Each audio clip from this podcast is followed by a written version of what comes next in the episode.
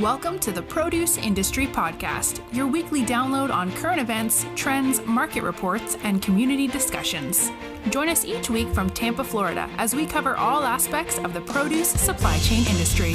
Ladies and gentlemen, here's your host, Patrick Kelly. Welcome back to the Produce Industry Podcast, everyone. I'm your host, Patrick Kelly. As always, I am honored to be here coming to you live from Tampa, Florida. Today is October 25th, 2021, and this kicks off Halloween week. That's right, everyone. We are going trick or treating this weekend. And listen, even if you don't love candy or you don't love this holiday, it doesn't matter. You got to celebrate anyways. Couple announcements before we get started. We have two months left, everybody, till 2021 is over. I said it from the beginning of the year that this year will go by fast, and it has. That means we only have eight spots left with dynamic people from dynamic companies. Now, today, you might be wondering who is the guest today. Guess what? There is no guest. We are going to be talking about my buddy in crimes, Hans Finzel's top 10 mistakes leaders make. And then we're also going to check into some of history's worst decisions and the people who made them. One thing we always know that is constant is change, everyone. That means we are going to look at some of these leadership mistakes and some of these worst decisions to see how to conquer success and keep pushing forward. I want to give a very special shout out to all of our sponsors Ag Tools, Flavor Wave Fresh, Noble Citrus, Buck Naked Onions, Owyhee Produce, Equifruit, Arctic Apples, Indianapolis Fruit Company, and John Green Logistics. Everyone, as I always talk about, dynamite people with dynamite content in the produce and supply chain industry. And guess what, everyone? It wouldn't be the same without all of those dynamite sponsors. And with that being said, it's time to start with the top 10 mistakes leaders make. Ooh, everyone, this is a good one for me. Now, I will tell you the top 10 mistakes leaders make. Uh, this book was published and uh, written by Hans Finzel, and it's crazy because I have read this book numerous times. Heck, I even went through each chapter of this book in one of my performance plans and really talked about how I could not be some of these things that are called out in here. Um, it's very, very important that when you hear some of these, uh, I would say, uh, um, jabs in the stomach or across the jaw, don't take them too personally, okay? Because I know when I first read this book, I was like, that is not me. How dare them? I was offended, everybody. I was like, how dare Hans talk to me and, and say that I have a top down attitude or, you know, I'm pushing people out of the way and doing paperwork over people work. And, uh, you know, just funny things like that just always make me laugh because, you know, if you were to go back and probably meet me and between the, you know, the years of 2000, 2009 and 2010, I was probably a completely different person. Um, heck, some people in the industry today probably still think I'm that same person, right? But as I always talk about change and, and the constants of change, uh, I've changed over the years, and a lot of it had to do uh, really with uh, self education, emotional intelligence, and a lot of discipline in how to become a better leader. And I sought for that, right? I sought out for it. Um, everyone, I got my master's in executive leadership and international business. So I was able to study a lot and really get a sense of, you know, what I was doing wrong, even learn from my dad, taught me what not to do and what to do, you know, filtered all the bad and took the good. So as we talk about this, uh, leaderships and the top 10 mistakes that leaders make, we are going to really start with the best one of all, and that is the top down attitude, everyone. We've all seen it. Heck, we see it in all types of workplaces. You think of the hierarchy chart, right? Who's at the top of the chart? The owner, the founder, the president, the head honcho, the number one. But guess what, everyone? Uh, that that's the number one leadership hangup, right? Uh, think about the top-down attitude comes naturally to most people. They think, you know, to rise to the top, you're going to be the main guy, the main gal. You know, servant leadership is much more rare, though. And we'll talk a little bit about servant leadership uh, as we move on. Now, effective leaders see themselves at the bottom of an inverted pyramid, right? You are the one holding the team together. And that's what you should be. You should be the servant leader showing your people that you're willing to do anything and everything for the organization and even for them. You know, as a kid growing up, it took me a long time to understand that. But we think that it's got to be the way. If we rise to the top, we're going to be the number ones, the head honchos, right? And and sometimes it doesn't work that way. Now, Hans says it best in his book. He says that he believes that the number one leadership sin is the top-down autocratic leadership. Okay? You think people would have learned by now uh, that that doesn't work. But guess what? They still believe it to this day. Now, let's read a quote by John Maxwell He that thinketh he leadeth, and hath no one following him, only is taketh a walk. Very true. Think about it, everyone. I mean, seriously, everyone takes a walk every day. Uh, it's the difference that people are following you or not. And are these people, right? Are they real people or do you look at them as like a military model that, no, the top down approach, you lead and you bark orders at these people? I'm in charge here. And the sooner you figure that out, the better. Do you understand me? Take example. Do what I say, not what I do. Well, everyone, as you can tell in today's society, these types of things will not work. And you know, where do top down actually show up? Um, I mean, it shows up in an abuse of authority. Um, lack of listening, a dictatorship in decision making, lack of letting go. Heck, we've all heard this in business, right? We've all seen it in business. So, if we can look at it, let's take the aspect of becoming a servant leader versus a top down leader, everyone you can learn a lot from the servant leadership model. Servant leadership embraces all the new models and is built upon principles that were laid only by perhaps uh, one of the greatest leaders of all time. Um, a classic source of leadership is servant leadership, everyone. I'm telling you.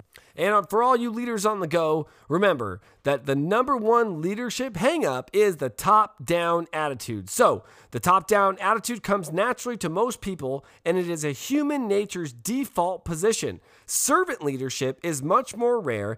This is the person who puts the organization's well being ahead of its own. So, think about, again, leadership and how you react. So, number two, we are going to move into putting paperwork before people work, everyone. And this is the big one because we always believe that we've got to get the paperwork done. We've got to get these things done to be able to deal with the people, right? Well, the greater the leadership role, the less time there seems to be for people. I've noticed that in my career as well. The greater the leadership role, the more important paperwork is. You got to cross those T's and dot those I's and make sure quarterly reporting and financials are up to par. Well, people are opportunities, though not interruptions. If you've talked to me, I talk about opportunity all the time, and I talk about my kids bothering me at work. And I tell them, I said, I don't look at my kids bothering me as an interruption anymore. I look at them as bothering me for an opportunity. Hey, dad, I got this idea. Hey, dad, can we do this? Now, the normal person or parent might say, I'm on the phone. I'm working, right? Because they're so busy and caught up with that paperwork or sending emails or reviewing PowerPoints or Excel documents. Come on, everyone. You know I'm talking about your day to day work and ideas. So think about it. Only through association is there transformation. So we need to embrace sometimes these opportunities of putting people work before paperwork. But we will only impact people spiritually and permanently by one on one contact. And that can't be substituted, everyone. I mean, that's speaking of some of the, the shows that have been canceled. Um, we were supposed to be at a show this week uh, in Louisiana. And guess what? We were looking forward to having that emotional connection with people, seeing our produce and supply chain people. So it can't be substituted. Sometimes us as humans, we are physically attracted to people. Even during COVID, people would say, Don't shake hands, don't do this. I still saw people hugging and shaking hands and, and being around their community. So think about it. People, opportunities or interruptions. Start to think when people come to your place of work or they cold call you or they just stop by the office for a quick minute. Opportunities, everyone. So, interruptions are our work, okay? They are. Think about it. You have to put that in your way of thinking from here on out. And remember, there's always going to be tension of paperwork being. Um, it's got to be done on time, right? It's got to be submitted by Friday, Monday, Wednesday. It's always that time. But is a person's emotions on time? Sometimes you have to have empathy and sympathy and put yourself in their shoes to understand what is going on. Remember, everyone, people work. Whatever happened to the people work? Get involved with your people, influence your people, transform your people. People change through direct contact. So make sure you are connecting with your people. Influence them, even in the various smallest ways by saying thank you and it's my pleasure. It'll go a long way and make room, I tell you, for all the people. And ready, if you're a leader on the go, putting paperwork before people work is bad. Confession of a type A personality. Now, the greater the leadership role, the less time there is, or it seems to have for people. So if you're a leader, make sure you create that time. Computers have not reduced paperwork. In fact, they've increased it. So get away from that computer sometimes if you're a distracted, busy leader and get out and see your people. Again, the greater the leadership role, the more important people work is. Successful leaders know how to work with people, and it is those people's skills that keep them effective. I'm telling you, everybody. And guess what? Now it's time. We're going to now listen to history's worst decisions. And it's crazy. I got this book for Christmas years ago, years ago, everyone. And I remember thinking about it going, why the heck would someone get me this book about worst decisions that history has made? And guess what? It really started to get me thinking of why they made these decisions. They're not the best decisions, but we were able to learn from these decisions. So I'm going to just go ahead and, I guess, uh, flip the book and see what I can find. Um, so, and hopefully I don't, uh, you know, pronounce anything too bad. But all right, here we go. Uh, Page 163 The British Nuclear Legacy, The Black Mist of Maralinga, 1952 to 1963, everybody. So, obviously, this is going to go on between 1952 and 1963. The British government, with the had an agreement and support of Australia, carried out nuclear tests at three sites in Australia the Montebello Islands off the coast of Western Australia, and two sites in South Australia. Now, by 1956, the Maralinga was the permanent site for all nuclear testing. Two major trials, Operation Buffalo in 1956 and Operation Antler in 1957, and a number of smaller operations were carried out over the facility until 1963. Now, it looks here, everyone, they went nuclear because guess what?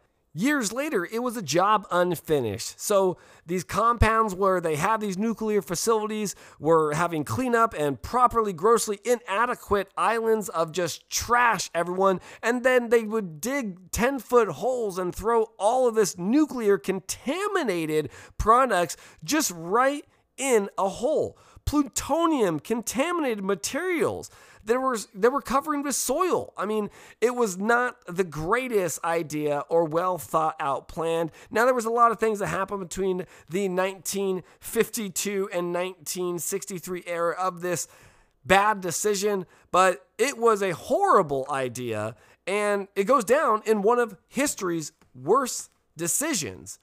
Why would we create a nuclear test site? How would we do it? Did they think then what was going to be the sustainability long term? What would they do after they were done with testing nuclear bombs, right? I mean, these were all things that maybe they didn't think about. Why? Maybe they didn't know what that effect would be. You know what I mean? They knew what it would cause. It would cause a bomb to go off. But did they know that 15 or 20 years later that it would still affect climate and soil and people to this day?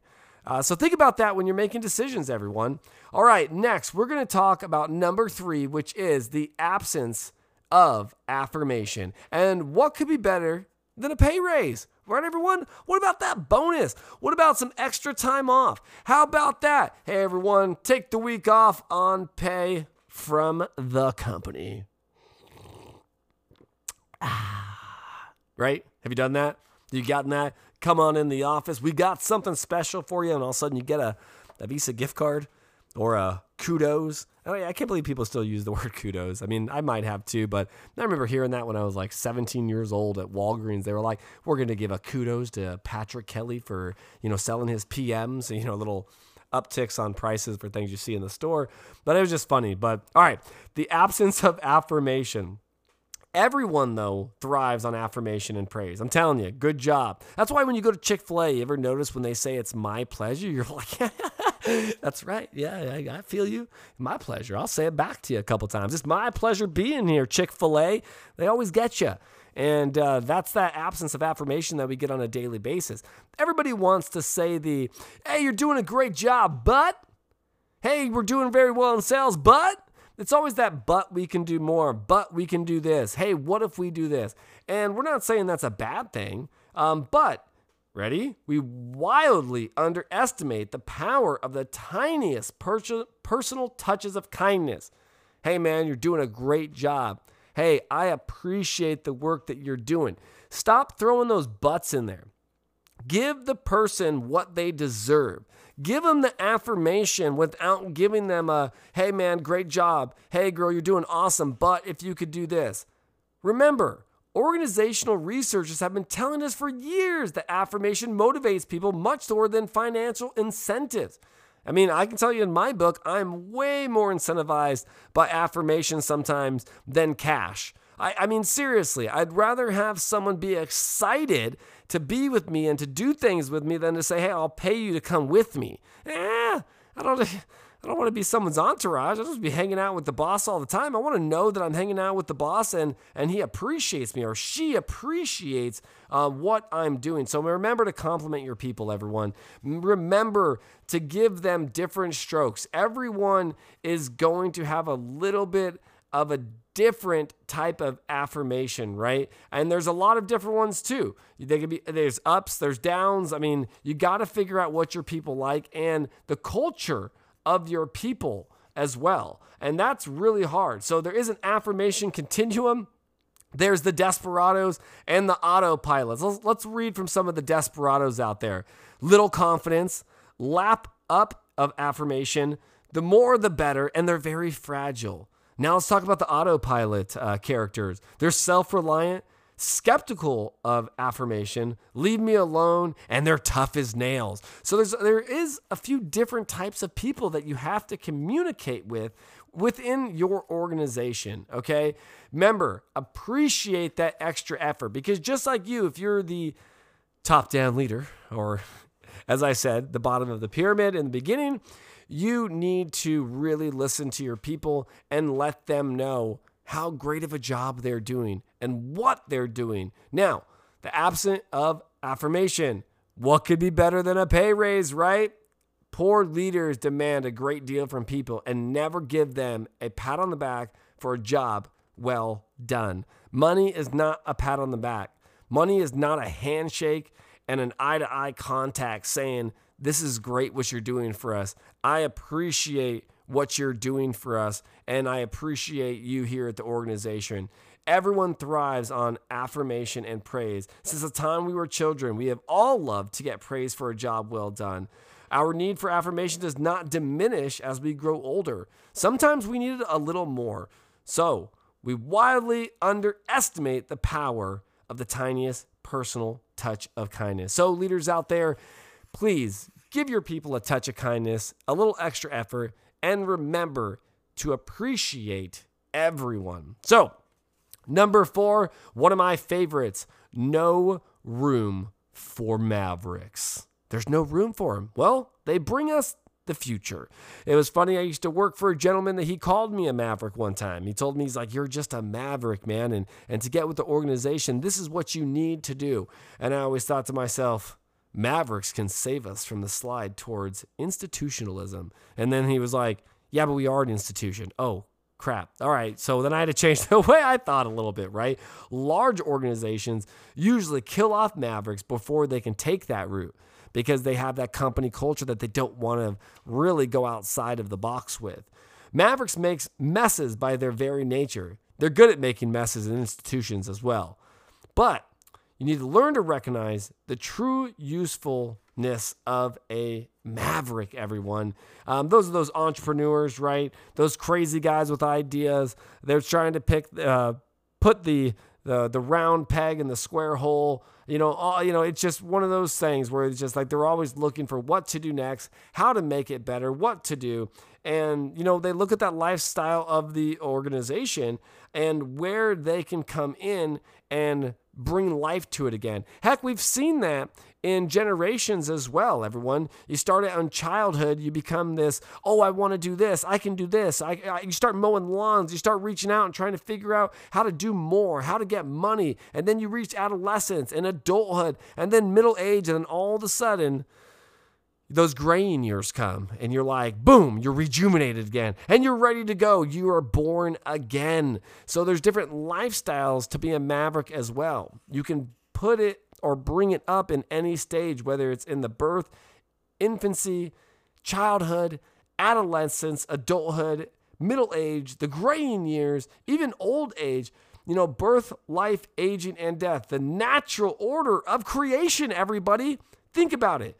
That is the natural order of creation, and it's okay. So remember the 10 commandments of an organization's paralysis.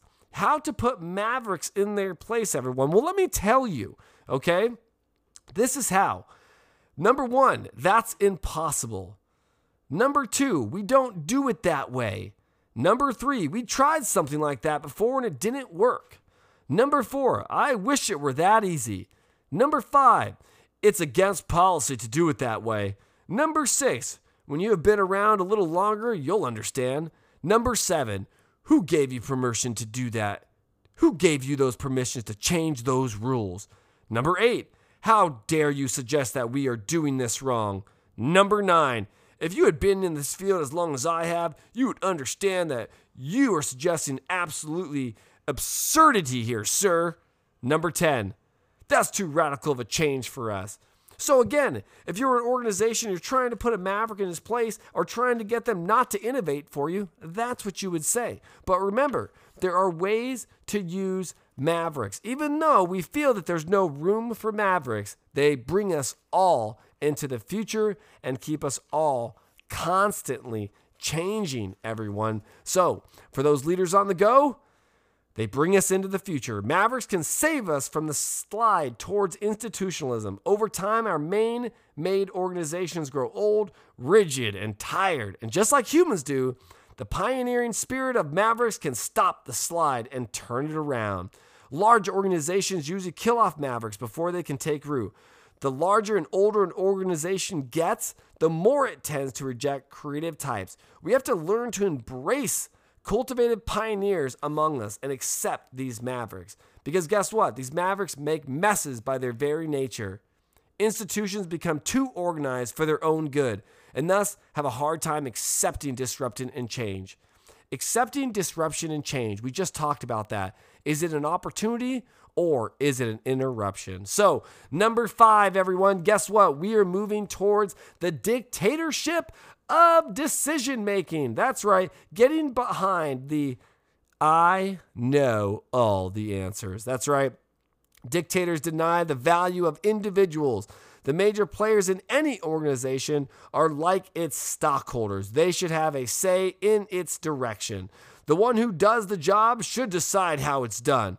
Flat organizations are the model of the future. So, everyone, dictatorships have their advantages. Listen, I remember when I first spoke to Hans and he would talk to me about when and, and why he wrote this book. And I remember him telling me that he spent a lot of the 1980s working in communist Eastern Europe.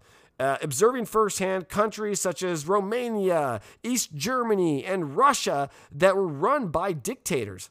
Life was quiet, uh, pretty predictable back then, he said, especially when compared to the economic and political chaos that characterizes the same nations today.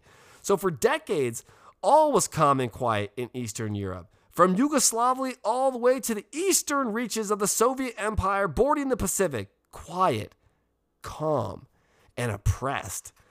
Wow. Dictatorship feels like that? Now, di- dictatorships aren't all like that. They they do take the fun out of life and break the human spirit, uh, and it longs with swords of uh, achievement. You know, and I remember Han tell, Hans telling me that he can't even begin to describe uh, the dejected look of oppression. It's on my face right now. I mean, if you could see it right now, it's a blank stare. And everyone, these are things that you have to realize that we understand. You're the boss, you're the founder. You've been doing this for 20 plus years. Heck, for some of you, it could be 40, it could be 30. And we respect that. And I talk about this. I'm 36 years old, everyone, and I was grown up in a very uh, working class environment. My dad wanted us to work. He, he didn't ever wanted us to go to college. I mean, a little bit he did, but he was more or less like, you got to work, you got to get experience. And that's how he taught us. I mean, I was mowing lawns when I was a kid, you know, I was parking cars, I was doing anything to make money and, and show that hard work. Um, but as we get older, it's like it, these leaders or these managers or these owners, they they feel that because they've started it and they've coached or told so many people what to do that they are the know all, see all. Um, and, and I talk about this in another one of my podcasts, which was the Millennial Boom podcast, uh, talking about millennials and boomers thriving together in life and work. And we see the the owners coming in in golf shorts and sandals, and and you don't know where they are. You don't you know you don't think to yourself, well, why are they get to act like that? Why do they get to come in whenever they want? Right? Remember, good leaders don't always do that you got to remember that there are leaders out there that will definitely be there for you. And sometimes you got to always look that if you don't have a dress code that's very rigid to, you know, business casual and they're coming in in shorts and sandals and a collared shirt, maybe that's what they'd like to wear. Maybe they're going golfing after work. Hey, it's totally okay today. But what we don't want is to tell all of our people, you can't do this, you can do this, and then do something completely opposite. The best often comes from the bottom. Think about it like this at a recent employee briefing, I asked our team of about 60 home office staff this question Where will the greatest ideas come from in our organization? Who will pioneer the next greatest innovation? From what source will our great ideas stride forward and originate from? Guess what, everyone? That's a trick question. I, I, I believed it was on them to figure it out, okay? Uh, the greatest idea bubble that came up from one of the workers, they will come from you, sir. You've got this. That's what they said, right? And I remember saying, Well, not me. I believe in all of you.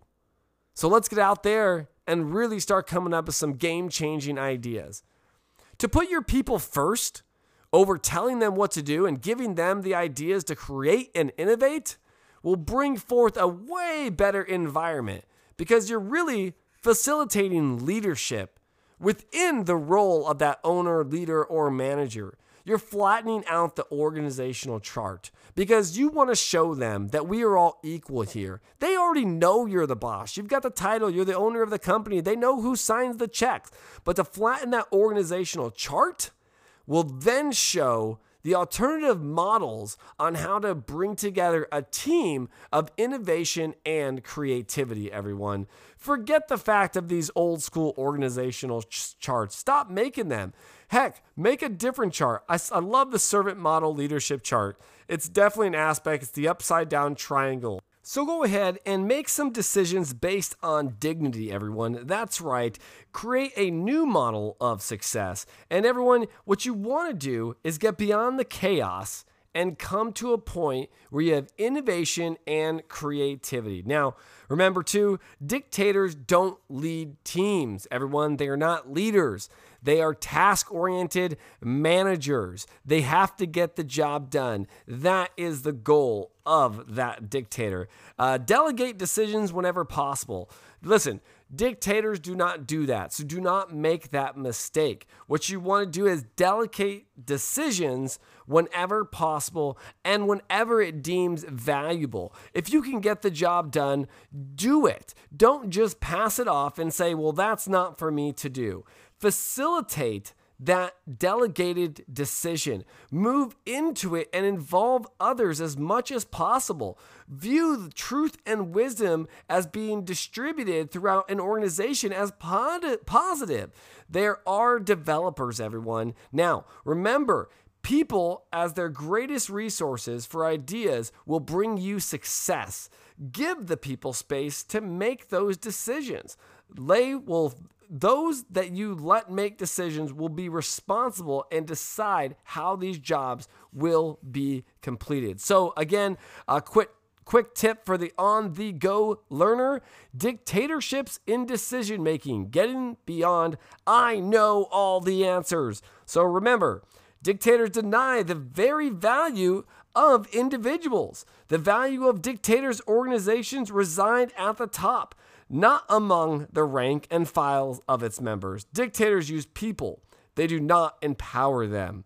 The major players in any organization are like in stakeholders. They should have a say in direction. Whether for a ministry or a business, every employee should have a sense of pride and ownership for the collective vision and passion for the organization. Now let's move on to our next history's worst decisions and the people who made them. Okay, everyone? We are going to move on to June of 1812 through June of 1816, everyone. Now, I will tell you this is Napoleon, the march to Russia, and Frankenstein, everyone. That's right. We brought it up. We brought up Frankenstein. But let's talk about this. The, the appearance of Napoleon in this book should come at no surprise. His invasion of Russia in 1812 was not a good idea, and there are a number of theories to who and what went wrong and why, ranging from simple megalomania to painful kidney stones to heroic Russian resistance, which, to be truthful, rather wisely consisted mostly of uh, retreating faster than Napoleon could even advance. So, um, you know, I would say unquestionably, as he pushed further into Russia and into trouble, Napoleon made a number of uncharacteristic errors of judgment that resulted in eventual disaster. But it is not enough simply that he made mistakes. Many historians say, and ready the histories say, turning the turning point um, was not the retreat from Moscow nor the Battle of uh, Borodino, but an apparent and seemingly inexplicable change of mind in the city of uh, Vitebsk in what is known as Belarus, which seems to have made or have been the cause by uncontrollable anger and a strange turn of events, everyone. Uh, so, so think about it. Sometimes uh, mistakes and sometimes uh, decisions uh, lead to a very bad decision. Have you ever had a time in business where sometimes you make a decision and you say to yourself, this might not be the right decision or the wrong decision, but it's the decision that I am making today? And sometimes, like I said, that can affect the very future of your organization and the people that live and actually work inside your organization. Now, everyone, guess what? We've got five more to go. So stay tuned to the Produce Industry Podcast as we talk about the top 10 mistakes leaders make by Hans Finzel. We have five more left that include dirty delegation, communication chaos, missing the clues of corporate culture, success without successors, and failure to focus on the future. So we'll catch you in the fields and on the horizon, everyone. You've been listening to the Produce Industry Podcast with Patrick Kelly. Be sure to subscribe on iTunes or Anchor to get new, fresh weekly episodes. For more, please follow us on Instagram and Facebook at the Produce Industry Podcast. Until next time, see you in the fields or on the horizon.